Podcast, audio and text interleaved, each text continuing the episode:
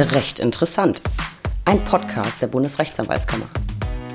Ich bin Stefanie Bayrich, Pressesprecherin der B R A K, und in der heutigen Folge geht es um das Thema Kammer des Schreckens oder Stein der Weisen, die Rechtsanwaltskammern. Ich begrüße Sie alle recht herzlich zur aktuellen Ausgabe unseres Podcasts. Heute begleiten wir zwei liebe Gäste durch den Kammeralltag. Wofür ist eine Rechtsanwaltskammer, kurz R A K, zuständig? Was machen die achtundzwanzig Kammern eigentlich und was kann meine Kammer für mich tun? Wie muss man sich den Alltag in einer Kammergeschäftsstelle denn so vorstellen? Und wir klären heute die Frage, ob ich vor meiner Kammer eigentlich Angst haben muss. Zu Gast habe ich heute gleich zwei Kollegen, und zwar Katja Popp, Hauptgeschäftsführerin der R A K Nürnberg, und Tilmann Winkler, Geschäftsführer der R A K Freiburg. Liebe Katja, lieber Tilmann, schön, dass ihr zugeschaltet seid und Zeit habt, ein bisschen mit mir zu plaudern. Ich freue mich auch, dass wir da sind und ein bisschen was über die Kammerarbeit erzählen dürfen. Vielen Dank für die Einladung. Ja, hallo Steffi, hallo Katja. Schön, euch beide nach so vielen Monaten Corona-Pause auch mal wieder zumindest am Bildschirm zu sehen und ein bisschen mit euch zu plaudern. Ja, ich freue mich auch sehr. Wir haben uns alle wirklich schon lange nicht mehr gesehen.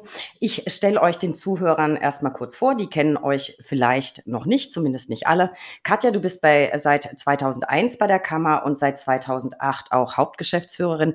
Tilmann, du bist seit zweitausendvierzehn für die Kammer Freiburg tätig und bist nebenher Anwalt in der Kanzlei Haberbosch und Straub Rechtsanwälte. Tilmann, fangen wir mal mit deiner Tätigkeit als Anwalt an. Welche Art von Mandaten auf welchen Rechtsgebieten bearbeitest du denn eigentlich hauptsächlich? Ja, neben meiner Tätigkeit als Geschäftsführer der Rechtsanwaltskammer Freiburg bin ich nur noch sehr eingeschränkt als Anwalt tätig und bearbeite praktisch nur noch Mandate, in denen die oft umständliche Übersetzung Anwalt zu Deutsch, Deutsch zu Anwalt wegfällt, vertrete also nur noch Kolleginnen und Kollegen. Das sind Regressfälle auf der Passivseite oder die Ansprüche und Probleme der Syndikusrechtsanwälte, vor allen Dingen im sozialversicherungsrechtlichen Bereich. Bleibst also dem Anwaltsthema äh, allumfassend treu sozusagen. Katja, wie sieht's bei dir aus? Du hast wahrscheinlich nebenher auch nicht mehr wirklich viel Zeit für Mandate als Hauptgeschäftsführerin, oder wie sieht's aus? Eigentlich gar nicht. Ich habe die sogenannte Wohnzimmerkanzlei. Ich mache, wenn es sein muss, ein bisschen für Freunde und Familie, hauptsächlich im mietrechtlichen Bereich.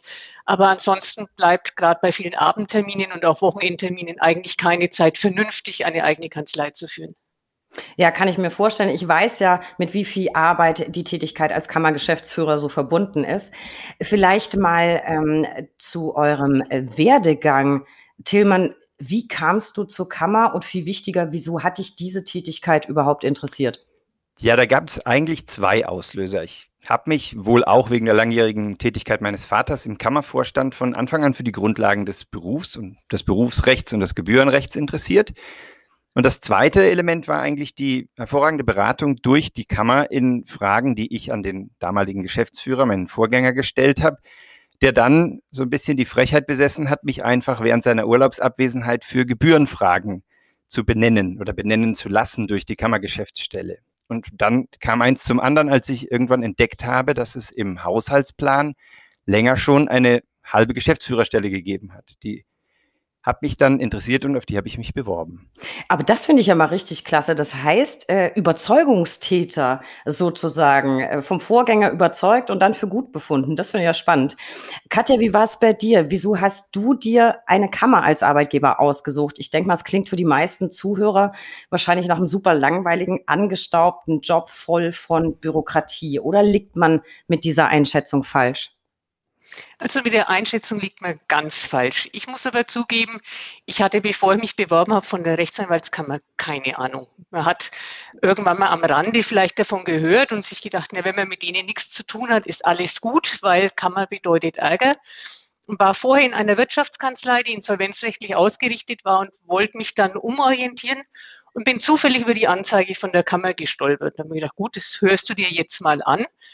Und die damalige Hauptgeschäftsführerin, die Frau Röder, und der damalige Präsident, der Herr Doktor Bissel, haben mit so viel Herzblut von der Kammerarbeit gesprochen, dass ich nach dem Vorstellungsgespräch neugierig und überzeugt war, und es hat zwanzig Jahre gehalten. Das finde ich ja super. Also auch über eine, eine Anzeige. Tatsächlich war es witzigerweise bei mir so ähnlich. Ich habe im Kammerreport eine Anzeige gelesen, dass ein, dass jemand für die Geschäftsführung gesucht wird, habe es gleich weggeschmissen, weil ich dachte, ah, Bürokratie ist nichts für mich, voll spießig. Und äh, alle möglichen Freunde haben mir diese Anzeige dann immer wieder geschickt, auch per E-Mail. Und dann dachte ich irgendwie, hm, nachdem die mir irgendwie zum fünften Mal äh, vor die Nase kam, habe ich gedacht, jetzt vielleicht soll es einfach sein. Ich habe es auch nicht bereut. Vielleicht schauen wir mal erst von ganz oben auf die Kammern. Es gibt ja siebenundzwanzig regionale Kammern und die Kammer beim B G H. Die Bundesrechtsanwaltskammer wiederum ist ja die Dachorganisation über diese achtundzwanzig Kammern. So, ich habe es eben schon erwähnt. Ich habe ja auch fünf Jahre für eine Kammer äh, gearbeitet, und zwar, wie ich finde, für die beste Kammer der Welt, äh, nämlich die Rechtsanwaltskammer Hamburg. Und ähm, alle Mitglieder von anderen Kammern können sich jetzt direkt gerne bei mir beschweren, und natürlich alle Nicht-Hamburger Kammerangestellten dürfen mich auch sofort ausschimpfen, aber ich bleibe dabei irgendwie Hamburg Rules. Ähm, aber ich will mit euch ja noch ein bisschen weitersprechen. Also eure Kammern sind natürlich auch ganz super toll. Deswegen sprechen wir jetzt auch weiter über die Kammer Freiburg und die Kammer Nürnberg. Ähm, Tilmann, deswegen sag doch mal ein bisschen was über deine Kammer. Wie viele Mitglieder habt ihr so? Was ist das Besondere an deiner Kammer? Also Stand heute Morgen habe ich, weil ich mir eine Frage wie die erwartet habe, nachgeschaut, und es waren dreitausendvierhundertachtundvierzig. Heute Abend werden es fünf Mitglieder mehr sein. Im Sommerlach wird nämlich nur sehr wenig vereidigt. Du hast aber auch noch nach Besonderheiten gefragt, Steffi. Und du lobst ja tatsächlich die wirklich tolle Kammer Hamburg über den grünen Klee. Und da muss ich etwas dagegen halten. Die Rechtsanwaltskammer Freiburg ist die ideale Rechtsanwaltskammer. Ja, eure Reaktion zeigt mir, wie bei Juristen nicht anders zu erwarten, dass ich das begründen muss. Betrachten wir mal die achtundzwanzig Regionalkammern. Du hast sie ja schon auf, ähm, als Zahl genannt. Wir können die B G H-Kammer, glaube ich, einfach streichen. Die B G H-Kammer ist natürlich ebenfalls toll, ist aber, weil das ein Closed Shop ist, völlig außer Konkurrenz. Dann bleiben siebenundzwanzig Kammern übrig. Und wenn ich mir diese siebenundzwanzig Kammern in der von dir jährlich erstellten Statistik, Steffi, anschaue, dann sind dreizehn größer und dreizehn kleiner als die Rechtsanwaltskammer Freiburg. Also sind wir die ideale Rechtsanwaltskammer.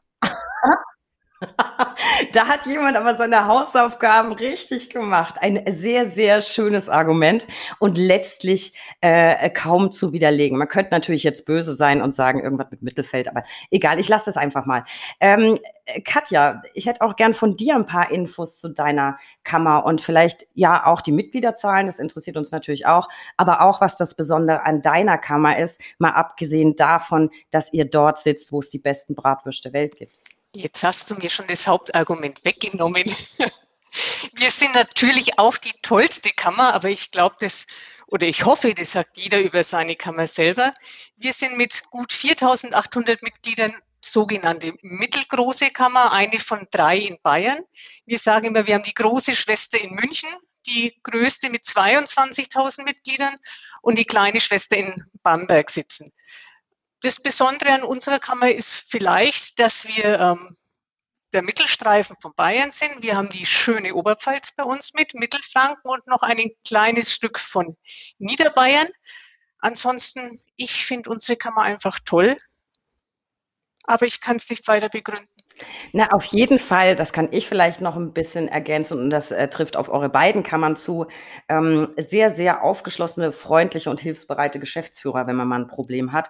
Von daher haben wir jetzt zumindest heute schon mal drei hervorragende Kammern benannt und ich kann ergänzen, ich meine, wir kennen ja alle Geschäftsführer von den übrigen Kammern. Eigentlich sind wirklich alle Kammern äh, ganz toll. Vielleicht werfen wir aber jetzt mal ein, eine Ebene tiefer einen Blick in die Kammern hinein, auf die Kammerstrukturen. Die sind ja wahrscheinlich nicht jedem geläufig. Also wir hatten es eben schon, ihr seid Teil der Geschäftsführung. Das war ich in Hamburg auch, bin ich jetzt auch bei der B R A K.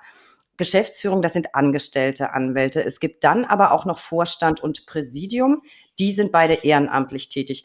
Tilmann, was macht denn genau die Geschäftsführung? Ja, also meine Hauptaufgabe in der Geschäftsführung ist, wie der Name das schon sagt, die Führung der Geschäfte des Vorstandes. Also die Koordination der verschiedenen Verfahren, die Vorstandsarbeit, Vorbereitung von Sitzungen des Vorstandes, die Information vor allen Dingen der Vorstandsmitglieder und des Präsidiums über wichtige Dinge und dabei natürlich auch und vor allem auch die Filterung über der unwichtigeren Dinge.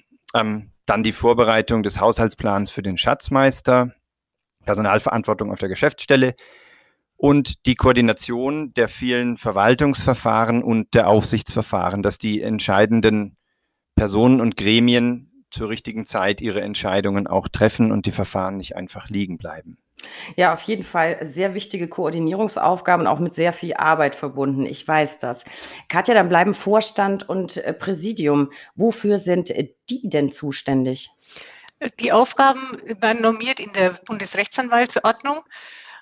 Das Kernstück der Arbeit des Vorstands ist das Zulassungswesen und auch die Berufsaufsicht. Das heißt, die Zulassung und leider auch der Widerruf der Zulassung der Rechtsanwälte und die Aufsicht über die Kollegen. Ich sage immer flapsig, dass wir aufpassen, dass wir keine schwarzen Schafe haben, beziehungsweise die grauen Schafe wieder auf den Pfad der Tugend zurückführen.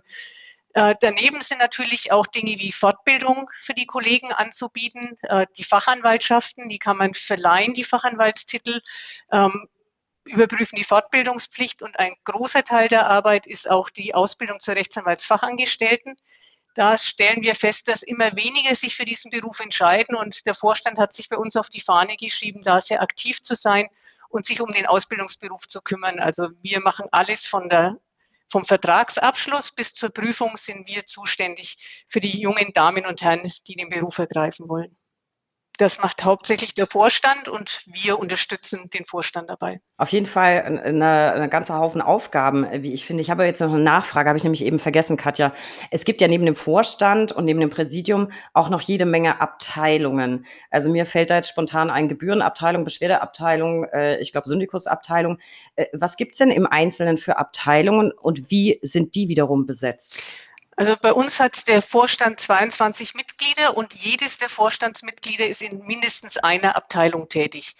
Nachdem sich der Vorstand nicht so häufig treffen kann, aufgrund der Vielzahl der Mitglieder, werden die Aufgaben dann auf Abteilungen delegiert, weil nicht immer zweiundzwanzig Personen über jedes Problem diskutieren können. Es sind, wie du schon gesagt hast, bei uns drei Beschwerdeabteilungen. Es sind eine Zulassungsabteilung, die die einfacheren Zulassungsfragen, die nicht streitigen, klärt.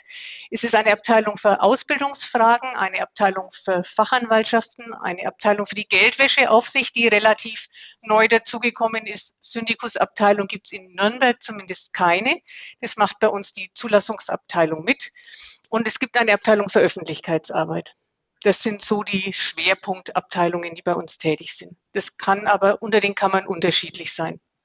Ja, das stimmt. Das ist in Hamburg ein bisschen anders äh, verteilt, in den anderen Kammern wahrscheinlich auch. Das heißt, jedes Vorstandsmitglied nimmt ja wirklich zahlreiche Aufgaben wahr.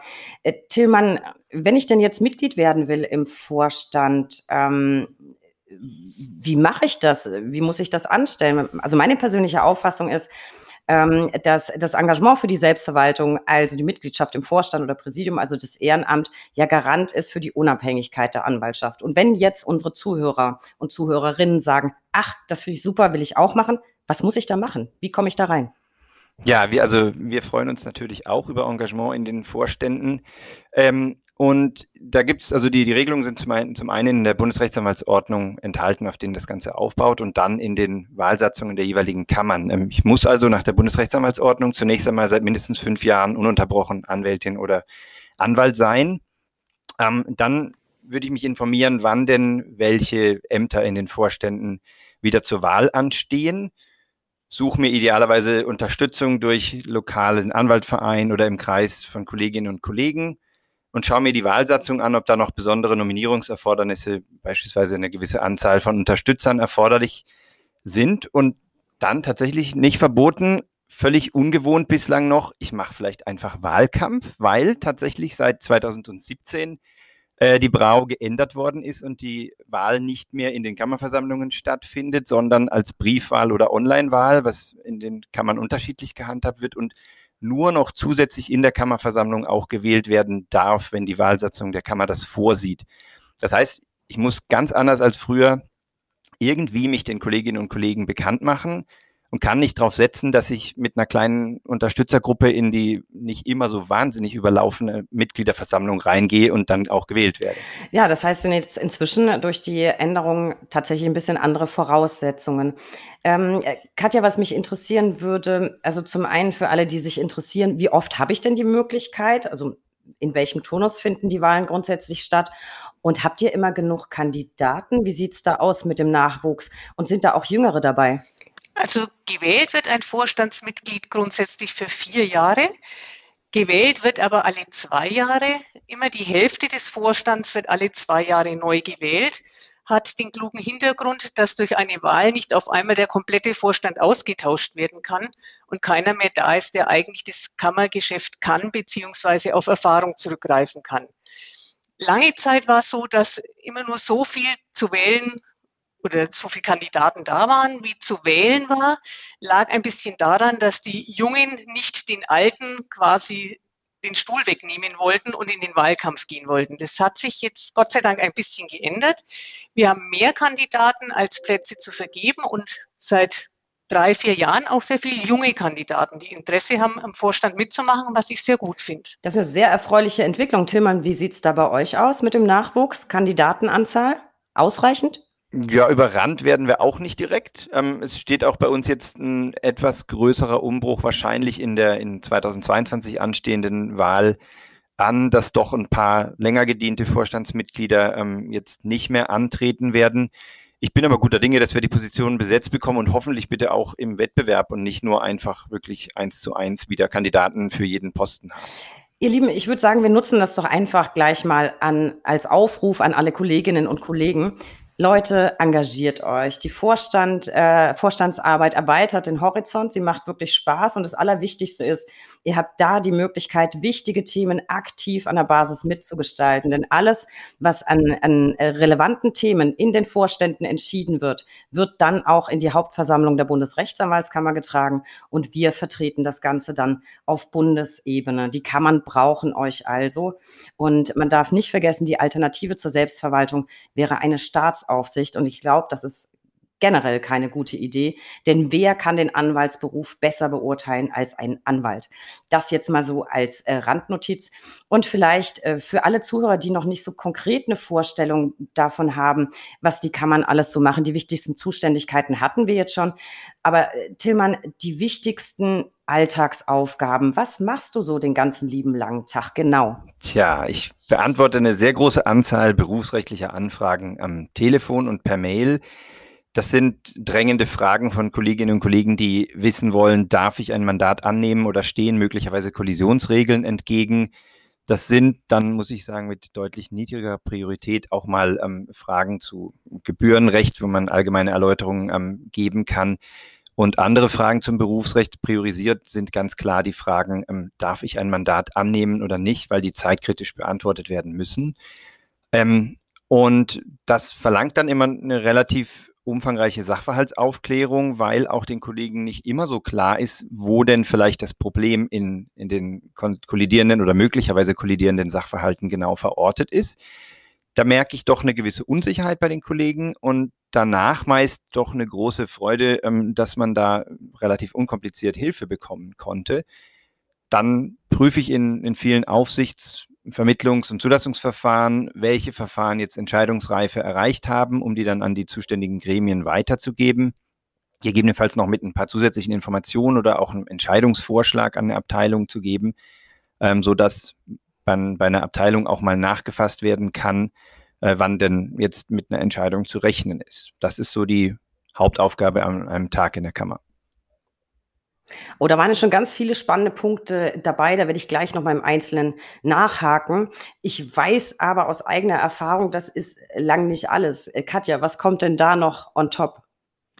Ja, du hast es vorhin schon gesagt, die Bundesrechtsanwaltskammer ist auf Bundesebene für die Berufspolitik tätig und die Bundesrechtsanwaltskammer bezieht aber die regionalen Kammern ein und deshalb bekommen wir jeden Tag sehr viel Post von der Bundesrechtsanwaltskammer mit der Bitte um Stellungnahme von den regionalen Kammern zu Gesetzgebungsvorhaben oder sonstigen.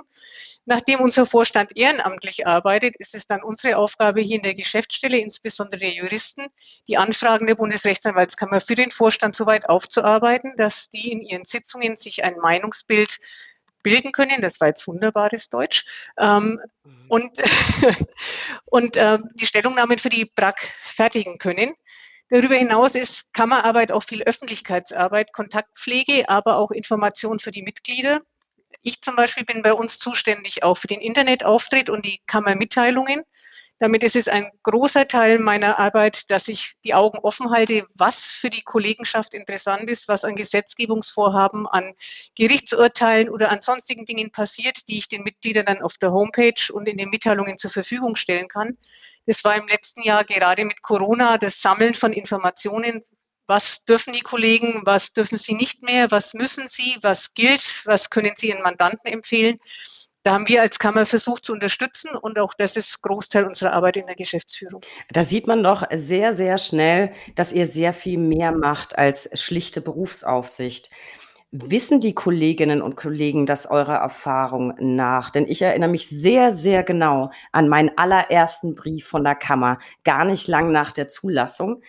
Hatte ich Post von der Kammer im Kanzleibriefkasten. Ich hatte einen Herzinfarkt. Ich war mir wirklich ehrlich keiner Schuld bewusst. Ich hatte aber sofort das Gefühl, dass ich irgendwas ganz, ganz Übles angestellt habe und jetzt Ärger bekomme. Meint ihr, ich stehe damit alleine? Also heute weiß ich es natürlich besser. Aber meint ihr, ich stehe damit alleine da oder geht es vielen Kolleginnen und Kollegen genauso, weil sie eigentlich gar nicht wissen, dass die Kammer schlechthin eigentlich nicht der Feind ist, sondern in erster Linie Freund und Helfer, weil ich dort Rat bekomme? Was meint ihr, Tilmann? Du mal so, grad raus. Oh nein, da bist du sicherlich nicht allein mit dieser ähm, Auffassung oder mit dieser Vorstellung, die du anfangs mal von der Kammer hattest. Also ich merke es vor allen Dingen dann, ähm, wenn ich Kollegen in berufsrechtlichen Fragen beraten habe, wenn die sich mal durchgerungen haben, auch zu Fragen, die sind oft regelrecht begeistert, dass es so einfach war, eine, eine Antwort zu bekommen auf eine Frage, die sie wirklich beschäftigt hat, die sie vielleicht auch immer wieder mal beiseite geschoben haben. Und dass man bei der Kammer so nützliche Hilfestellung bekommen kann, weil sie doch vielleicht die Kammer eben genauso wahrgenommen haben bislang, wie du es gesehen hast. Es ist meine Aufsichtsbehörde. Aber diese Aufsichtsbehörde möchte eigentlich möglichst wenig Aufsicht üben müssen über die Mitglieder, sondern gerne vorab helfen, dass es gar nicht erst zu den Aufsichtsverfahren kommt. Katja, ist das auch deine Erfahrung? Begegnet dir dieses Vorurteil recht oft im Kammeralltag? Eigentlich täglich. Ich bin ein Freund des kurzen Dienstweges und rufe lieber an, bevor ich schreibe. Und oft melden sich die Mitglieder, allmächtig Frau Popp, wenn Sie anrufen, was habe ich Ihnen angestellt? Also es ist schon so, wenn die Kammer sich meldet, dann habe ich irgendwas falsch gemacht. Die Kollegen, die dann mal mitgekriegt haben, es ist eigentlich ganz angenehm bei der Kammer, da kriege ich auch mal Antworten, die rufen auch öfters an und da kommt auch das positive Feedback. Und oft ist es auch so, dass Kollegen sagen, ich brauche einfach mal eine Meinung von einem zweiten Kollegen. Gerade die Einzelanwälte, die hier dann anrufen und mich nach meiner Meinung fragen, ob ich das jetzt taktisch auch so machen würde oder nicht, auch das kommt zum Teil vor. Na, vielleicht können wir heute zu dritt dazu beitragen, dass mit diesem Vorurteil weiter ein bisschen aufgeräumt wird. Vielleicht geben wir jetzt noch ein bisschen Einblick in, in einzelne Zuständigkeiten. Ähm, eine der wichtigsten natürlich Thema Zulassung. Katja, ganz grob äh, ein Überblick, wie läuft so eine Zulassung ab? Was muss ich machen? Und helft ihr mir auch weiter, wenn ich jetzt mit irgendeinem Teilaspekt allein nicht klarkomme? Wir helfen selbstverständlich weiter. Ähm, alle Kammern haben umfangreiche Informationen auf ihren Homepages, aber auch telefonisch steht der zuständige Geschäftsführer gerne zur Verfügung, gerade wenn ein Berufsanfänger jetzt unsicher ist, was er machen muss. Anwalt werden ist eigentlich ganz einfach. Es gibt auf der Homepage ein Antragsformular, das fülle ich aus. Dann muss ich beifügen einen Lebenslauf, aus dem die Kammern sehen können, ob derjenige vielleicht irgendwelche Lücken im Lebenslauf hat, wo man mal genauer nachfragen müsste.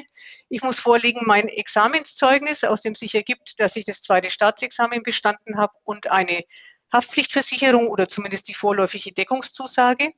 Dann wird schon der Vereidigungstermin anberaumt und mit der Vereidigung bin ich dann eigentlich schon Anwalt. Das ist gar keine große Geschichte, aber für die Kollegen natürlich, ich erinnere mich, wie es bei mir war, ein ganz großer, wichtiger Schritt nach einem langen Studium, endlich Anwalt sein zu dürfen. Ja, ganz großer Schritt und ähm, da bin ich, glaube ich, auch nicht allein, wenn man schon sieht, äh, Formular, Formular ist immer blöd. Aber äh, ich kann mich auch erinnern, ich habe es tatsächlich auch problemlos geschafft und es war kein Hexenwerk, aber wir haben ja ganz viele Referendare unter den Zuhörern, deswegen geben wir da auch immer gern mal so ein bisschen Einblicke. Tilmann, ich weiß, das ist eins deiner Themen. Ich kann mich ja nicht nur als niedergelassener Rechtsanwalt zulassen, sondern auch als Syndikus-Rechtsanwalt oder Rechtsanwältin. Ich kann mich auch doppelt zulassen. Wer sich ganz generell für dieses Thema interessiert, dem lege ich nochmal Folge neunundzwanzig ans Herz mit dem Kollegen Hannes Hörber. Doppelt hält besser. Jetzt wird mich von dir aber mal interessieren, Tilmann, läuft die Syndikus-Zulassung äh, genauso easy ab wie die normale Zulassung? Und oder muss ich da irgendwas anders machen? Und gibt es heute immer noch so viele Probleme mit der Rentenversicherung? Also das Zulassungsverfahren der Syndikusrechtsanwälte ist deutlich komplizierter. Und das liegt schlicht zum Ersten daran, dass wir die Deutsche Rentenversicherung beteiligen müssen, weil unsere Entscheidung umgekehrt Bindungswirkung für die Deutsche Rentenversicherung hat. Mit unserer Zulassung stehen bestimmte sozialversicherungsrechtliche Anknüpfungstatbestände fest. Ähm, deshalb müssen wir in den Zulassungsverfahren der Syndikusrechtsanwälte Dinge komplexerer Art auch prüfen, bevor wir die Anhörung der Deutschen Rentenversicherung vornehmen, weil wir immer auch damit rechnen müssen, die Deutsche Rentenversicherung geht in bei uns noch vorhandenes Widerspruchsverfahren oder auch in das Klagverfahren gegen unsere Entscheidung. Ähm, man hat also einen größeren Papierkrieg als jetzt bei der normalen Zulassung als Rechtsanwalt. Und dann habe ich auch ein paar etwas konkretere Voraussetzungen, weil wir da nicht für einen Beruf zulassen, sondern wir lassen zu für ein bestimmtes Beschäftigungsverhältnis, für eine Tätigkeit bei einem nichtanwaltlichen Arbeitgeber.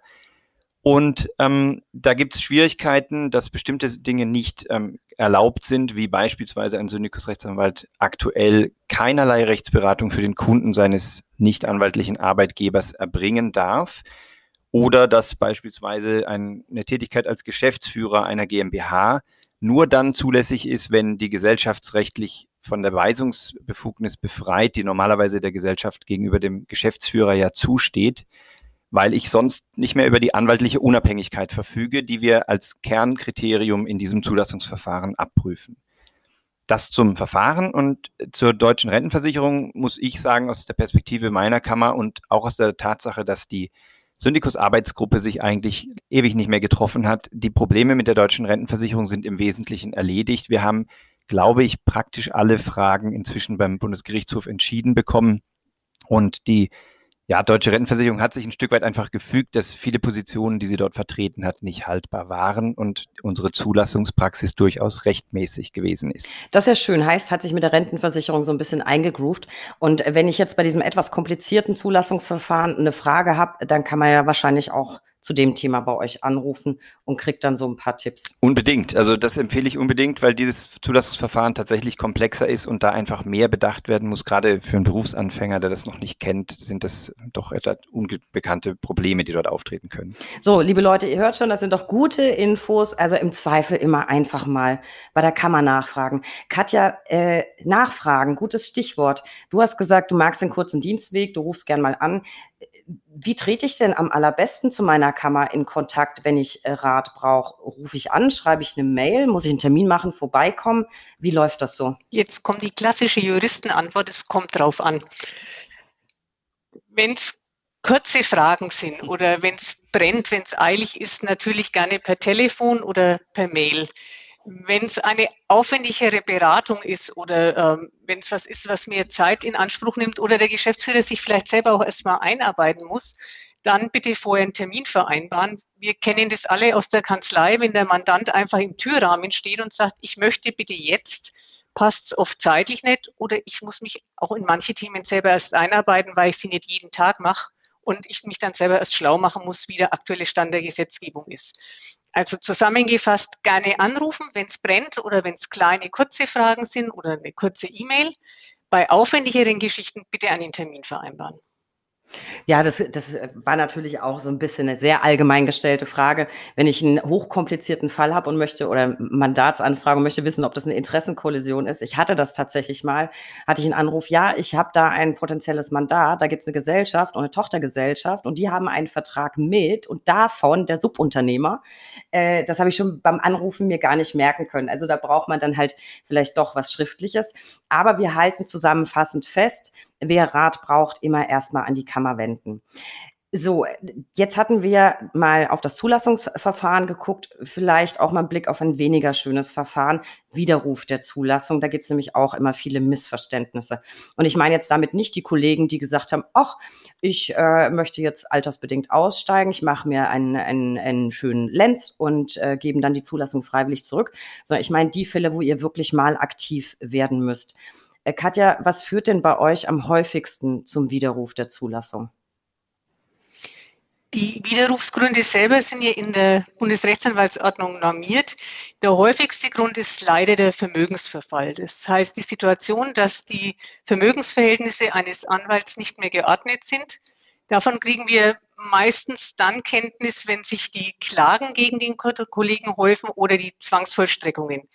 Was viele Anwälte nicht wissen, die Kammer bekommt von jeder Klage gegen einen Anwalt oder von jeder Zwangsvollstreckung, aber auch von jedem Ermittlungsverfahren und jeder strafrechtlichen Verurteilung eine sogenannte Mizi oder Mistra, die Mitteilung in Zivil- und Strafsachen. Das heißt, wir wissen mehr, als unsere Mitglieder glauben, dass wir wissen. Oft sind es Klagen, da mindert ein Anwalt gegen den Handwerker, ähm, der Handwerker klagt sein Honorar ein, das interessiert uns als Kammer gar nicht. Wo es dann spannend wird, wenn es Klagen sind, dass Fremdgelder zum Beispiel nicht ausgezahlt werden oder wenn das Urteil dazu führt, dass vollstreckt wird. Dann kriegen wir große Ohren und fragen dann mal nach bei verschiedenen Stellen, ob es vielleicht auch Steuerrückstände bei den Finanzämtern gibt, ob es Zwangsvollstreckungsaufträge gibt, über die wir nicht informiert wurden. Und wenn sich's dann verdichtet, dass das Vermögen nicht mehr geordnet ist, spätestens beim Eintrag ins Schuldnerverzeichnis müssen wir widerrufen. Das sind die häufigsten Fälle, was oft noch vorkommt. Wir sind verpflichtet, wenn wir Kenntnis erlangen, dass keine Haftpflichtversicherung mehr besteht, die Zulassung ebenfalls zu widerrufen. Das passiert relativ oft, weil wir innerhalb von einer Woche widerrufen müssen. Wir stellen die meisten Fälle aber wieder ein, weil die Kollegen einfach vergessen haben, uns die neue Versicherung mitzuteilen und wir nur die Mitteilung hatten von der alten Versicherung, es besteht kein Versicherungsschutz mehr. Aber das Gros ist eigentlich der Vermögensverfall, wobei das auch nicht so viele Fälle sind, wie man meinen könnte. Also die meisten Kollegen sind keine schwarzen Schafe und der Widerruf ist Gott sei Dank nicht oft nötig. Ja, also tatsächlich ähm, wegen fehlender Berufshaftpflichtversicherung hatte ich damals in meinen fünf Jahren auch wahnsinnig viele Fälle, oftmals gar nicht von den Kollegen verschuldet, sondern ist irgendwas schiefgelaufen beim Versicherungswechsel und die Bestätigung von der Versicherung ist nicht rechtzeitig bei der Kammer eingegangen. Da nicht gleich Panik kriegen, da ist das Kind noch nicht im Brunnen gefallen. Ich gebe aber jedem Kollegen immer den Tipp, beim Versicherungswechsel sehr, sehr genau nachvollziehen, ob die Bestätigungen schon raus sind und im Zweifel auch mal selber nachhaken, dann spart man sich nämlich den Stress. Ähm, da habe ich aber gleich noch eine Anschlussfrage an dich, Tilmann, ähm, nämlich Widerrufsverfahren. Ich werde relativ häufig gefragt, wie das dann passiert, ob man dann einfach einen Brief von der Kammer kriegt, in der in dem drin steht, dass die Zulassung futsch ist. So läuft's ja nun nicht, weder beim Vermögensverfall noch bei, bei vielen der Berufshaftpflichtversicherung. Wie läuft denn so ein Verfahren ab, ganz grob? Nein, also ein Zulassungswiderruf ist nichts, was einen so völlig ahnungslos überrascht. Also wir hören zu dem zulassungskritischen Detail an, geben Gelegenheit zur Stellungnahme. Wenn dort Fristverlängerungen erforderlich und auch opportun sind, gibt es auch die Fristverlängerungen. Die Anhörung wird auch bereits zugestellt, hat also eine deutliche Warnwirkung. Und wenn dann natürlich keine Antwort eingeht oder eine völlig unbefriedigende Antwort eingeht, ähm, dann wird der Sachverhalt kritisch durch die entsprechenden Gremien geprüft. Ähm, Und das Gremium entscheidet dann nach einer Gesamtschau, ähm, ist da die Zulassung zu widerrufen oder nicht, liegen die gesetzlichen Zulassungsgründe, äh, Zulassungswiderrufsgründe liegen die vor. Und das erfolgt dann in den streitigen Verfahren, nenne ich sie jetzt mal, also wo es gegen den Willen passiert, durch die entsprechenden Abteilungen oder den Vorstand. Das ist je nach Kammer auch unterschiedlich verteilt. Ähm, ganz einfache Fälle wie der ähm, fehlende Versicherungsschutz laufen bei uns tatsächlich über den Präsidenten alleine. Ähm, und dann wird entsprechend die Entscheidung dem Mitglied zugestellt. Und wenn die Entscheidung keine sofort vollzu- vollziehbare Entscheidung ist, äh, dann hat das zunächst ja für den Anwalt auch erstmal noch gar keine Wirkung nach außen, wenn dieser Bescheid nicht bestandskräftig wird. Und das ist bei uns in, in der Region ist dann eben das Widerspruchsverfahren noch vorgeschaltet, wird also der Gesamtvorstand ohnehin nochmal damit befasst, wenn das Mitglied den Widerspruch einlegt. Und danach stehen mir die, steht mir der Rechtsweg offen vor den Anwaltsgerichtshöfen. Äh, das ist doch schon mal sehr beruhigend für alle Kolleginnen und Kollegen, die sich mit dem Thema noch nicht befasst haben. Ich komme also nicht nach einer Woche aus dem Urlaub und habe keine Zulassung mehr. Und vielleicht auch noch zur Beruhigung, gerade beim Vermögensverfall prüfen die Kammern äußerst gewissenhaft, auch anhand von Vermögensaufstellungen. Da kriegt man nicht ein Verfahren an den Hals, weil man zweimal die Telekom-Rechnung nicht bezahlt hat. Oder äh, wir sind ja neutral, die Vodafone-Rechnung oder die, ähm, was es sonst noch so gibt. Wechseln mal ganz schnell das Thema, weil Zulassungswiderruf ist wirklich kein schönes Thema, gehörte auch zu den Aufgaben in Hamburg, die ich tatsächlich am wenigsten gern gemacht habe. Ich mochte das ganze Thema irgendwie nicht so, aber muss eben sein. Viel spannender fand ich ja die Beschwerdeverfahren.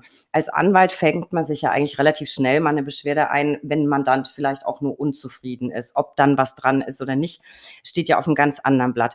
Katja, vielleicht für alle, die äh, hoffentlich noch nie mit einer Beschwerde zu tun hatten, was passiert denn so ab Eingang einer Beschwerdeschrift bei euch im Haus? Also wir bekommen, wie du sagst, jeden Tag viele Beschwerden, die meisten, weil die Mandanten mit dem Ausgang des Verfahrens nicht zufrieden sind oder der Anwalt nicht das vorgetragen hat vor Gericht, was sie gerne gehört hätten oder weil die Rechnung zu hoch ist. Das sind alles Dinge, wo ich sage, das ist die anwaltliche Berufsausübung, ob ein Fehler vorliegt oder nicht. Das müssen die Zivilgerichte entscheiden. Wenn die Beschwerden bei uns eingehen, prüft die Geschäftsführung als, als erstes, könnte denn überhaupt ein Berufsrechtsverstoß vorliegen? Oder ist es einfach nur Unzufriedenheit, weil man das Verfahren verloren hat? Dann teilen wir den Beschwerdeführer mit, tut uns leid, da sind wir der falsche Ansprechpartner. Wenn du meinst, es ist ein Haftungsfall, dann musst du klagen. Wenn sich aus dem Sachverhalt ergibt, es könnte ein Berufsrechtsverstoß vorliegen, dann geht das Ganze an das Mitglied, gegen das die Beschwerde erhoben wurde, mit der Aufforderung zur Stellungnahme, damit er sein rechtliches Gehör oder sie das rechtliche Gehör hat. Wenn die Stellungnahme vorliegt, dann ist es bei uns in Nürnberg so, dann geht es in die zuständige Beschwerdeabteilung. Dort prüft dann ein Sachbearbeiter in der Abteilung, ob ein Berufsrechtsverstoß vorliegt oder nicht. Wenn nein, wird das Ganze eingestellt und der Beschwerdeführer darüber informiert. Wenn ja, dann ähm, entscheidet die Abteilung, wenn es eine Belehrung oder eine Rüge wird. Wenn die Abteilung der Meinung ist, das langt nicht mehr, das Ganze muss an die Generalstaatsanwaltschaft und ein anwaltsgerichtliches Verfahren nach sich ziehen, dann entscheidet bei uns der Gesamtvorstand, weil wir der Meinung sind, wenn es eine so gravierende Maßnahme ist, dann sollten zweiundzwanzig Kolleginnen und Kollegen entscheiden, oft auch mit dem Gedanken, vielleicht kennt einer den Kollegen und kann nochmal einen Aspekt beitragen, warum er vielleicht doch nochmal nachhaken sollte. Also es wird immer über alles sehr, sehr gewissenhaft entschieden. Das finde ich auch sehr beruhigend. Tilmann, was macht ihr denn, und ich denke, das kommt auch relativ häufig vor, wenn sich ein Mandant beschwert, der geschilderte Sachverhalt aber ganz offensichtlich überhaupt nicht gegen Berufsrecht verstößt, sondern eher, sagen wir mal, ein Missverständnis ursächlich ist oder ein Kommunikationsproblem zugrunde liegt. Meistens hat man da ja als Kammergeschäftsführer dann Gespür für, na, das ist wahrscheinlich eher ein Missverständnis. Was macht ihr dann? Ja, also in Grenzen versuchen wir dann, einfache Missverständnisse auszuräumen, typische Abläufe im Mandatsverhältnis zu erläutern, weil meistens einfach ein, ein grundlegendes Missverständnis der anwaltlichen Arbeit zugrunde liegt. Ganz einfach ist es nicht immer, weil wir keine Rechtsberatung im Einzelfall erbringen dürfen und insofern auch nicht bewerten dürfen, ob das Mitglied da etwas richtig oder falsch macht ähm, und nicht in dessen Arbeit eingreifen dürfen. Das hat ja Katja eben auch gerade schon erwähnt. Als Mittelweg gibt es dann immer noch die Vermittlung, bei der wir nach Anhörung des Mitglieds dann einen Vorschlag unterbreiten, wie denn vielleicht man zueinander kommt, dass das Mandatsverhältnis idealerweise auch fortgeführt werden kann. Und muss auch sagen, die ganz, ganz große Mehrzahl der, der Beschwerden, die bei uns eingehen, betreffen im Grunde solche Kommunikationsprobleme. Das äh, denke ich auch. Ähm, da können wir gleich noch mal kurz drauf eingehen. Katja, du hast ja wahnsinnig viel Erfahrung in Kammerangelegenheiten, denn du bist von uns allen am längsten dabei. Was würdest du sagen, ist der häufigste Beschwerdegrund und kommen die Beschwerden eher von Mandanten oder von Kollegen? Es ist unterschiedlich. In der Regel beschweren sich mehr die Mandanten über die Anwälte. Bei den Mandanten ist der häufigste Grund, dass äh, die Mandanten sagen, ich kriege nicht genug oder nicht schnell genug Informationen. Also das ist gern der Fall, wenn was mal ein bisschen liegen bleibt. Die sogenannte Untätigkeit, das ist da eigentlich der Hauptgrund bei den Mandanten. Bei den Kollegen ist es oft der Vorwurf der Interessenkollision oder der Umgehung. Ich darf ja als Anwalt nicht für beide Seiten tätig werden, auch wenn das Mandat für die eine Seite abgeschlossen ist. Solange es derselbe Sachverhalt ist, darf ich nicht die Seite wechseln. Da ist oft der Vorwurf im Raum, manchmal auch begründet, weil Kollegen einfach eine falsche Einschätzung haben, wie weit gefasst der gleiche Lebenssachverhalt ist. Die denken, wenn ein Mandat beendet ist, dann darf ich. Ähm, Da tappen sie oft in diese Interessenkollisionsfalle rein. Das andere ist die Umgehung, dass ich direkt mit dem Gegner rede, obwohl sich für ihn ein Anwalt angezeigt hat. Aber die Fälle kommen auch relativ selten vor, weil da die Kollegen das richtige Gespür haben, was sie dürfen und was nicht. Gespür, das ist, ist doch ein tolles äh, Stichwort. Dann kann ich gleich auch nochmal was aufgreifen, was Tilmann eben gesagt hat, denn unser Podcast ist ja auch serviceorientiert. Tilmann, gibt es Tipps, Beschwerden von Mandanten möglichst effektiv vorzubeugen? Du hast eben gerade angesprochen, häufig sind Kommunikationsprobleme ursächlich und ich habe tatsächlich in meiner Zeit immer diesen Rat gegeben, ganz offen zu kommunizieren mit den Mandanten und zwar bezüglich aller Themen, also auch im Hinblick auf die zu erwartenden Kosten, als auch im Übrigen Übrigen, weil ich bin der Meinung, wenn ich einen Mandanten regelmäßig informiere und ihm auch zu erkennen gebe, in welchem Zeitfenster wird wahrscheinlich das Mandat bearbeitet, dann fühlt er sich abgeholt und gut aufgehoben und dann ist er auch zufrieden. Siehst du das auch so oder hast du zusätzliche Tipps? Hilft gute Kommunikation, Beschwerden vorzubeugen?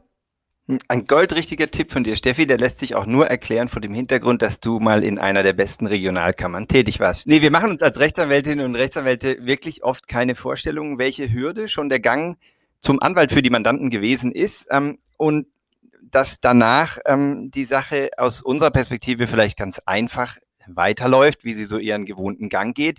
Mandanten aber eben nicht wissen, was dieser gewohnte Gang ist und entsprechend, ja, auf jeden Fall. Ich muss viel kommunizieren, vor allen Dingen eingangs einen Zeitrahmen vorgeben, auch vielleicht einen Kostenrahmen irgendwo abstecken, dass die Mandantschaft irgendwo weiß, worauf stelle ich mich hier eigentlich ein.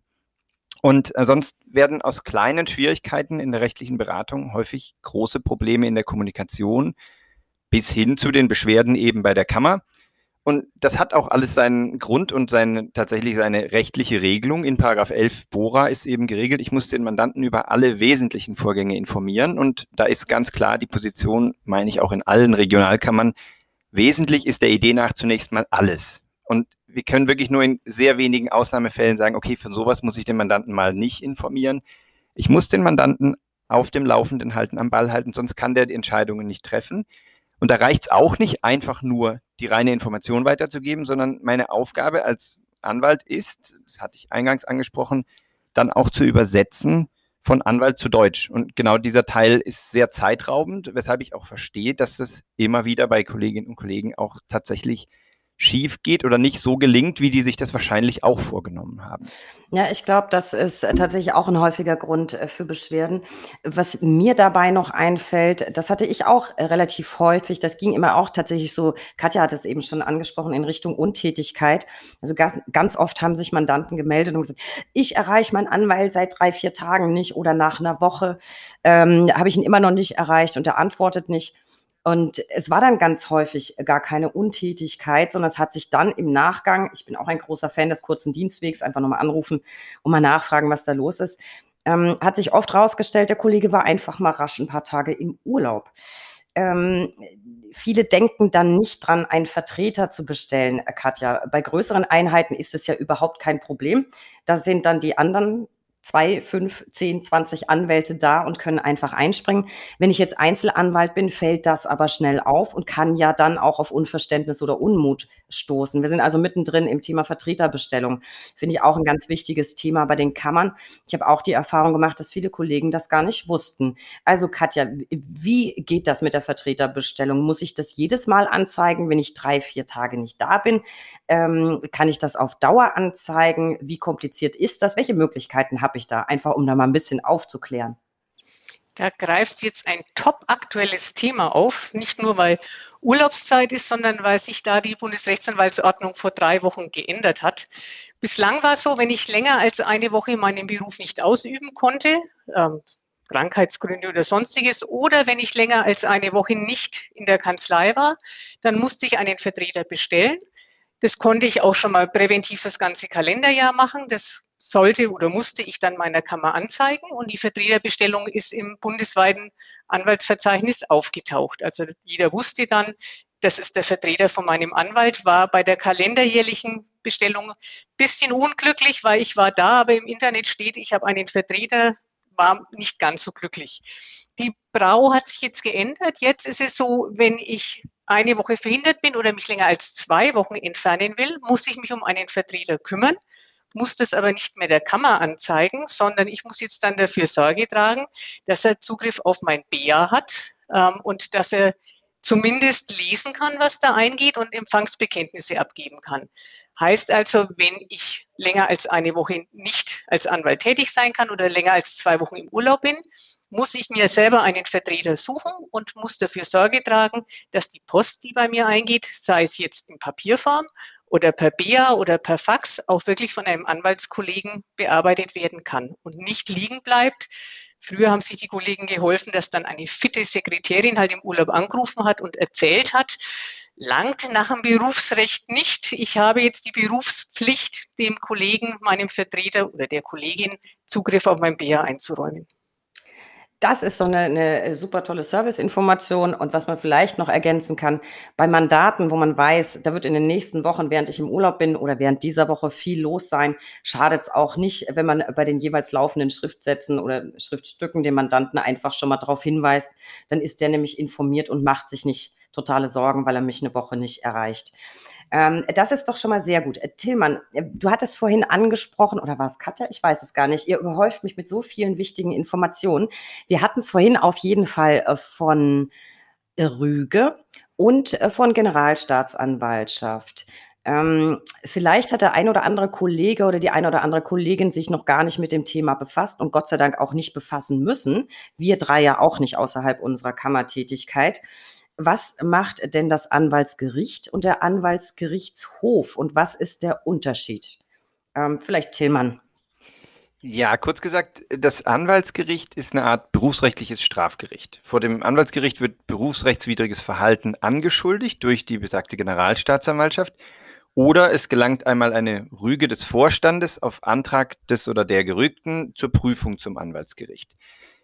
Der Anwaltsgerichtshof ist demgegenüber dann unser berufliches Verwaltungsgericht. Er entscheidet in erster Instanz über die Rechtmäßigkeit der Verwaltungsakte der Rechtsanwaltskammer, beispielsweise in Zulassungsverfahren, meist der Syndikusrechtsanwälte, in Verfahren betreffend den Widerruf einer Zulassung oder in Fällen, in denen die Entscheidungen über die Verleihung oder den Widerruf einer Fachanwaltsbezeichnung angegriffen werden. Der Anwaltsgerichtshof ist dann auch noch ähm, die Rechtsmittelinstanz gegen, gegen die Entscheidungen des Anwaltsgerichtes. Aber das ist im Großen erstmal der Unterschied zwischen den beiden Gerichten. Finde ich ganz wichtig. Dann hat man vielleicht als Anwalt auch schon mal was von der Anwaltsgerichtsbarkeit gehört. Ich bin nämlich ganz ehrlich, in den ersten Jahren der Zulassung hatte ich äh, damit gar nichts zu tun. Erst als ich bei der Kammer angefangen habe, habe ich mich mit dem Thema mal beschäftigt und ehrlicherweise auch erst dann erfahren, dass es sowas überhaupt gibt. Ich finde mich tatsächlich auch, dass das zumindest zu meiner Zeit in der Ausbildung viel, viel zu kurz gekommen ist. Auch zu kurz gekommen ist bei mir in der Ausbildung, außer so die, die, die, das Grundhandwerkszeug, das man ein bisschen für die Klausur, äh, Klausuren gebraucht hat, R V G. Ähm, Katja, manche Gebührenrechnungen sind ja wirklich äh, nicht gerade einfach. Wenn ich jetzt habe Vergleich über Nichtanhängiges, mit Vergleich über Nichtanhängiges, Teilerlegung, weiß der Herr. Wie ist es denn, wenn ich jetzt zu einem wirklich komplizierten Gebührenproblem eine Frage habe und möchte nicht falsch abrechnen? Das kann ja auch gleich wieder eine Beschwerde verursachen. Darf ich dich dazu auch anrufen? Mich anrufen ist kein guter Plan, weil ich vom Gebührenrecht, bin ich ehrlich, selber nicht die große Ahnung habe. Aber wir haben Abteilungen für Gebührenrecht, die große Ahnung haben. Ich weiß, dass andere Kammern äh, Sprechstunden anbieten, Gebührensprechstunden. Wir haben sowas leider nicht. Äh, wir können auch keine Rechnungen überprüfen, weil wir im Zweifelsfall, wenn es zur gerichtlichen Auseinandersetzung kommt, von den Gerichten als Gutachter berufen werden. Was dann natürlich nicht geht, wenn wir vorher mit der Rechnung schon befasst waren. Es wäre auch ein bisschen viel verlangt, der Kammer in drei Sätzen zu erzählen, was ich gemacht habe und dann zu glauben, jetzt diktieren wir die Rechnung runter, weil dafür müssten wir die komplette Akte, den kompletten Verlauf kennen, um wirklich beurteilen zu können, ob eine zwei Komma null Gebühr angemessen ist oder doch nur eins Komma drei. Heißt, bei Einzelfragen helfen wir gerne weiter, aber wir können keine kompletten Rechnungen überprüfen oder Hilfestellung bei der Rechnungserstellung geben. Das ginge ein bisschen zu weit. Das finde ich wäre auch ein bisschen viel verlangt, aber wenn ich eine einfache Frage habe, darf ich mich also bei meiner Kammer auch melden. Das finde ich doch ein ganz tolles Serviceangebot und ich weiß, einige Kammern haben Gebührensprechstunden. Tilmann, mal weg von den Anwälten. Ihr habt es vorhin gesagt, ähm, dass die Kammern ganz viele Informationen auf den, auf den Homepages haben. Habt ihr da auch Informationen für Mandanten oder potenzielle Mandanten, die entweder ein Problem haben oder einen Anwalt suchen? Ja, wir haben also als Hauptanknüpfungspunkt erstmal einen Anwaltssuchservice. Häufig geht die Frage einfach nur darum, wen kann ich denn hier beauftragen? Und da haben wir auf der Internetseite einen Suchservice, bei dem man nach Rechtsgebieten, Sprachkenntnissen, Zusatzkenntnissen, also Fachanwaltstiteln beispielsweise, Geschlecht und Ort und so weiter, sich jemanden in seiner Nähe suchen kann. Und ähm, dann gibt es einige allgemeine Hinweise für Mandanten zum Mandatsverhältnis und zu Vermittlungsverfahren in, bei der Kammer. Und die meisten Sachen allerdings, muss ich sagen, schlagen dann telefonisch bei uns hier auf und da wird entsprechend dann auch mal denjenigen, die nicht so fit mit dem Internet sind, ähm, telefonisch eine Liste zusammengestellt. Also er fragt, was denn genau die Kriterien sind und dann die Liste zugeschickt per Post oder per Mail, um einen entsprechenden Kollegen oder eine Kollegin zu finden. Also an der Stelle möchte ich vielleicht auch nochmal eine Lanze brechen, und zwar wirklich für alle Kammern und alle Internetseiten der Kammern. Da sind wirklich ganz tolle Informationen, nicht nur für Mandanten, sondern auch für Berufsanfänger, für Azubis zum Thema Zulassung, Berufsrecht, Gebühren, Geldwäsche. Haben auch die meisten Kammern sehr umfangreiche Infos. Datenschutz ähm, findet man natürlich auch bei uns auf w w w punkt brak punkt de. Ähm, aber vielleicht ist es einfach eine gute Idee, mal auf der eigenen Homepage der Kammer vorbei zu surfen. Ähm, Tilmann, eine Frage habe ich noch.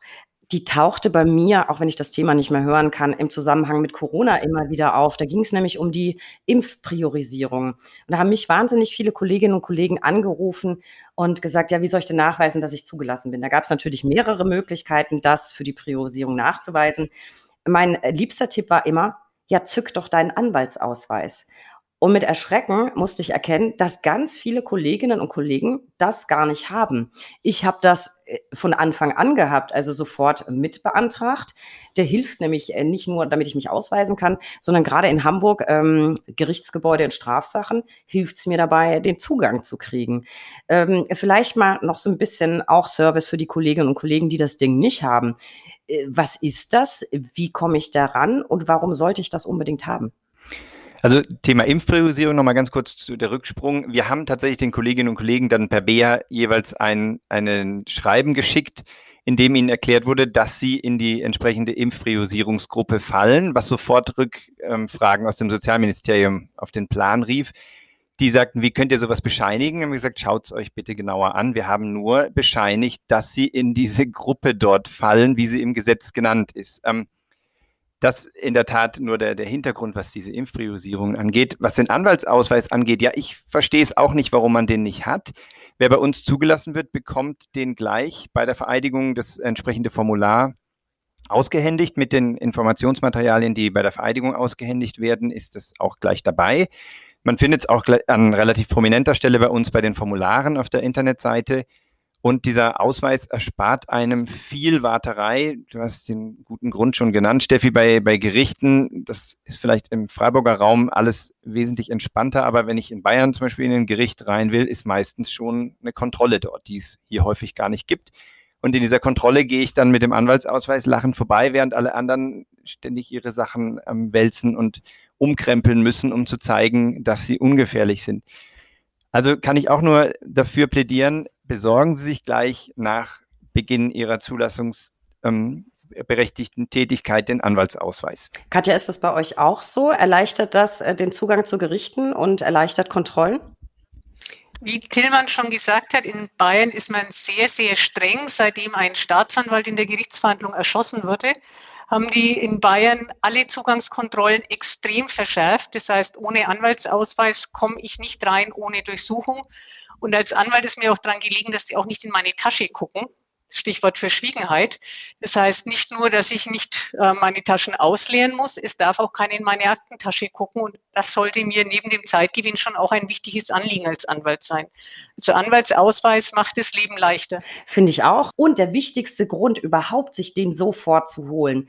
Es war so ein verdammt langer Weg durch dieses furchtbar trockene Studium, durch das ätzende erste Examen, dann durchs Referendariat, das wiederum ganz nett war, dann durch das grässliche zweite Examen. Und dann hat man es endlich geschafft und ist zugelassen. Und ich habe das Ding sofort beantragt, weil ich wollte unbedingt einen Ausweis, auf dem draufsteht, dass ich Rechtsanwalt bin. Also das war die erste Maßnahme. Und ich habe den dann, äh, tatsächlich bin ich jetzt ganz ehrlich, wir sind ja ganz unter uns, kann man das ja mal erzählen, wenn man sich irgendwo ausweisen muss, da haben sie einen Personalausweis dabei. Ich immer so, nein, aber ich hätte meinen Anwaltsausweis dabei, weil ich so stolz wie Oscar war, dass ich jetzt zugelassen bin. Also von daher, Leute, es erleichtert euer Leben. Und wenn ihr direkt nach, nach der Zulassung auch so ein bisschen ähm, das zur Schau tragen wollt, dass ihr es jetzt geschafft habt, Anwaltsausweis ist eine sehr gute Wahl. Und so, jetzt habe ich abschließend noch eine Frage an, an euch beide. Wie seht ihr, wir haben vorhin schon so ein bisschen das Thema angerissen, wie seht ihr das Image der Kammern bei den Anwälten? Ist das gut oder schlecht? Wie ist das Feedback? Und damit meine ich jetzt gar nicht so die Wahrnehmung Aufsichtsorgan Beratung, sondern tatsächlich das Image. Ähm, Tilmann, du vielleicht zuerst. Ich würde mal sagen, es ist beides. Es gibt die Kollegen, die sich bei jeder Gelegenheit über ihre Kammer ärgern, manchmal vielleicht auch zu Recht, ähm, manchmal ist es eher eine Lebenseinstellung. Und bei der ganz großen Zahl der Kolleginnen und Kollegen ist aber eher so, ähm, dass wir nach meinem Eindruck besser dastehen, als das mal der Fall gewesen ist. Und zwar einfach, wer sich einmal berufsrechtlich hat beraten lassen bei der Kammer, sieht meistens, dass ihm diese Kammer tatsächlich was bringt. Und der große Teil des Ärgers, der jetzt in den letzten Jahren tatsächlich noch ähm, da gewesen ist, der betraf dann ja das B A, das besondere elektronische Anwaltspostfach, das ja jeder Rechtsanwalt haben muss. Das ist aber ein Ärger, der geht an den Regionalkammern runter, der gehört aber eigentlich an eine andere Anschrift und zwar auch nicht an die Bundesrechtsanwaltskammer, die vielleicht nicht die glücklichste Wahl beim, beim ähm, ersten technischen Ausstatter getroffen hatte, aber Ähm, diese Wahl mit guter Begründung erst getroffen hatte, sondern das hängt letzten Endes beim Gesetzgeber. Der Gesetzgeber hat eben vorgeschrieben, dass dieses Postfach jetzt von jedem vorzuhalten und auch zu überwachen ist. Und da sträubt sich gerade ein großer Teil der ähm, älteren äh, Kolleginnen und Kollegen immer noch dagegen, weil die sagen, das ging doch immer ohne. Und dieser Ärger schlägt natürlich da auf, wo der Kontakt zu diesem B A ähm, dann notwendigerweise stattfindet, nämlich hier bei der Regionalkammer, die irgendwann sagt, so geht's nicht, das muss registriert werden. Katja, wie siehst du das? Wie ist, wie ist deine Erfahrung? Was kommt bei dir so an? Gutes oder Schlechtes? Also ich habe in Nürnberg das Gefühl, und deshalb sind wir vielleicht doch die tollste Kammer, neben Hamburg und Freiburg und allen anderen. Nein, bei mir kommt es schon eigentlich an, dass es ein gutes Verhältnis zwischen Kammer und Mitgliedern ist. Natürlich gibt es immer mal wieder diejenigen, die auf die Kammer schimpfen und wettern, aber das Gros der Mitglieder, glaube ich, weiß zu schätzen, dass die Kammer wirklich versucht, sich für die Mitglieder einzusetzen und auch sich nicht als Aufsichtsbehörde, sondern primär als Dienstleistungserbringer sieht. Also ich sehe für mich schon die Aufgabe, die Mitglieder zu unterstützen, wo es rechtlich möglich ist und es auch vom personellen Aufwand her machbar ist. Zum Beispiel auch bei den Seminaren, dass wir unseren Mitgliedern versuchen, vor Ort Seminare anzubieten, die ihnen lange Reisen ersparen. Also ich persönlich mache den Eindruck, dass mit kleinen Ausnahmen eigentlich die Kammer kein negatives Bild bei den Mitgliedern hat. Also ich persönlich habe auch das Gefühl, dass sich in den letzten Jahren so das Image ein bisschen gewandelt hat. Ich hoffe es zumindest. Und ich glaube schon, dass noch vor einigen Jahren sehr zu Unrecht die Kammern vor allem als Überwacher wahrgenommen wurden. Teilweise ist das leider immer noch so.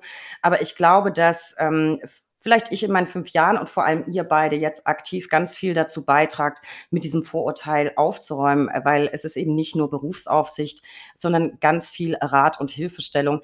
Und deswegen mein Appell, den ich aus meiner Zeit mitgenommen habe aus der Kammer und den ich weitergeben möchte an alle Kolleginnen und Kollegen: Wenn es ein Problem gibt, genau das, was ihr euch von euren Mandanten wünscht, nämlich zu kommen, bevor das Kind in den Brunnen gefallen ist, damit ihr nicht nur aufräumen müsst. Wenn ihr ein berufsrechtliches Problem habt, ruft einfach gleich die Kammer an, bevor es zu spät ist. Und da hatten wir vorhin ein ganz wunderbares Beispiel, nämlich die Interessenkollision. Und wenn ich mich frage, ob ich ein Mandat übernehmen darf oder nicht, dann rufe ich meine Kammer an oder schreibe ihr, bevor ich es übernommen habe. Dann wird das geprüft, ich kriege einen Rat und dann passiert original gar nichts. Also ich hoffe, wir haben heute so ein bisschen dazu beigetragen, ähm, mit diesen Vorurteilen aufzuräumen. Und bitte nehmt die Serviceangebote eurer Kammern gerne in Anspruch. Und man hat es heute doch gehört, da sitzen super nette Kolleginnen und Kollegen. Ähm, jetzt gehen wir mal ein bisschen in den gemütlichen Teil. Ich möchte noch ein bisschen Gossip von euch. Die Zuhörer wollen das sicher auch. Katja, dein schönstes oder verrücktestes Erlebnis im Kammeralltag? Jetzt natürlich im Rahmen der Verschwiegenheitspflicht. Das verrückteste Erlebnis, das ich hatte, klingt vollkommen unglaubwürdig, aber wir hatten eine Beschwerdeführerin, die mit ihren Nerven ziemlich am Ende war. Und als ich dann ihr auch noch erklärte, dass wir ihr leider nicht helfen können, sondern sie sich an die Zivilgerichte wenden müsse, hat sie sich allen Ernstes vor mich auf den Boden geschmissen und hat mich angeschrien, ich falle vor Ihnen schon auf die Knie, was soll ich denn noch tun? Also das war so ziemlich das Verrückteste, was ich erlebt habe. Das für mich Beeindruckendste oder was mir nachdrücklich in Erinnerung geblieben ist, war eine junge Kollegin, die, du hast vorhin gesagt, furchtbar stolz war, sie ist jetzt Anwältin und sie steht auf dem Briefbogen und sie war total begeistert, bis sie festgestellt hat, dass ihr Chef Mandantengelder in sechsstelliger Höhe veruntreut hat und eine Berufshaftpflichtversicherung hier nicht einspringt. die Kollegin hatte ein kleines Kind, die haben sich gerade das eigene Häuschen gebaut und sie sah das alles den Bach runtergehen. Und in einer langen Unterhaltung sind wir dann drauf gekommen, dass sie dem Mandanten, es war ein Großmandant, der geschädigt war, dem Mandanten mehrfach erzählt hatte, dass sie nur angestellt ist. Und mit dieser Information kam sie aus der Scheinhaftung raus, aus der Scheinsozietät und hat nochmal mit dem blauen Auge und dem Schrecken davongekommen. Und das ist für mich das, was mir hängen geblieben ist, weil ich auch so stolz war. Endlich bin ich Anwältin und ich war auch gleich auf dem Briefbogen. Und ich habe gesehen, wie furchtbar schief das gehen kann. Und deshalb mein Rat an alle jungen Kolleginnen und Kollegen, es ist toll, auf dem Briefbogen zu stehen, aber bitte auch darüber nachdenken, ob man wirklich als Sozius nach außen gelten will, ob man sich schon so gut kennt, dass man sich blind vertraut. Hier ein heißer Tipp aus äh, der R A K Nürnberg, einer der besten Kammern Deutschlands. Sehr gut. Genau. Tilmann, bei dir kannst du mit was Ähnlichem aufwarten. Das war ja schon ziemlich äh, außergewöhnlich. Das war schon sehr verrückt. Also, und wenn ich mal beiseite lasse, die verrückten Geschichten, die Kollegen in Zulassungswiderrufsverfahren erfinden, dass sie die ganzen Schulden gar nicht haben und in Wirklichkeit ganz reich sind. Ähm, der vielleicht skurrilste Moment war bei uns, dass eine Kollegin vor der Geschäftsstelle kampierte nachts und dann morgens sofort bei Öffnung der Auffassung war, wir müssten uns um ihren Hund kümmern, weil sie jetzt eine Ersatzfreiheitsstrafe antritt, weil sie nicht bereit ist, eine Freiheitsstrafe für irgendeine kleine Beamtenbeleidigung oder sowas zu bezahlen und meinte, das sei Aufgabe der Kammer, sich während dieser zwei Wochen um ihren Hund zu kümmern. Ähm, Das also einfach so skurril gewesen, dieser, dieser Schreck morgens aus dem Aufzug zu. Nein, wir haben den Hund nicht gemacht. War der Hund süß? Habt ihr es gemacht? Ja, aber der war mir zu groß.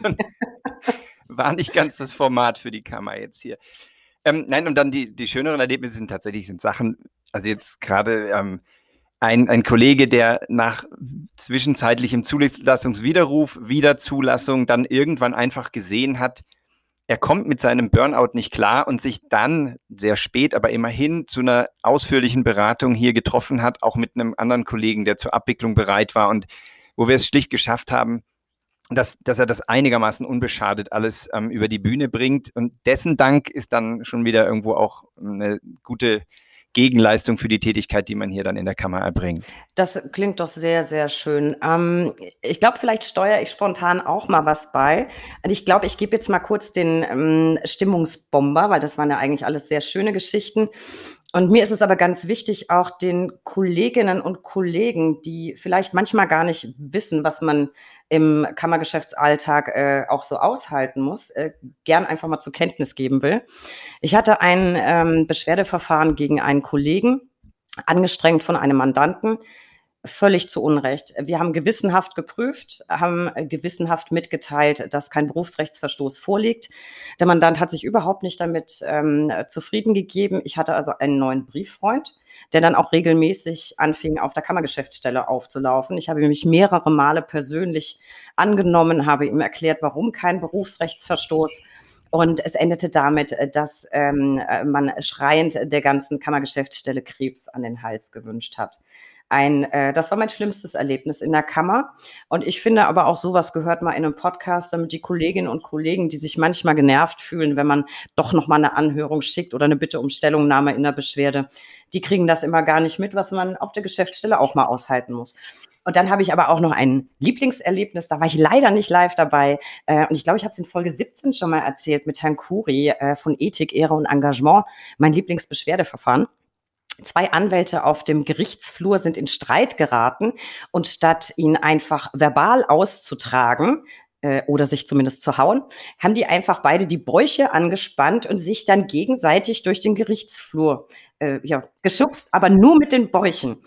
Und daraus ist tatsächlich dann ein Beschwerdeverfahren entstanden, ähm, Beschwerdegrund Unsachlichkeit. Das war mein absolutes Lieblingsverfahren. Also man hat gelegentlich auch was zu lachen. Ähm, vielleicht das so als, als Schlusswort. Also die Arbeit in der Kammergeschäftsstelle ist bunt, sie macht Spaß. Man muss aber manchmal wirklich auch was einstecken können. Und ich fand es ganz, ganz toll, dass ihr heute Einblicke gegeben habt und auch ja, mit eurer sympathischen Art gezeigt habt, Leute, ihr könnt euch jederzeit an uns wenden. Und jetzt sind wir schon bei meiner Lieblingskategorie, den drei Ls. Und der Buchstabe L kann für so vieles stehen. Lieblingsurteile, Lieblingsbücher, Lieblingspannen. Und liebe Katja, für dich habe ich die folgenden drei Ls. Ich wüsste gern deinen Lieblingsspruch. Mein Lieblingsspruch ist von Einstein. Äh, Fantasie ist wichtiger als Wissen, denn Wissen ist begrenzt.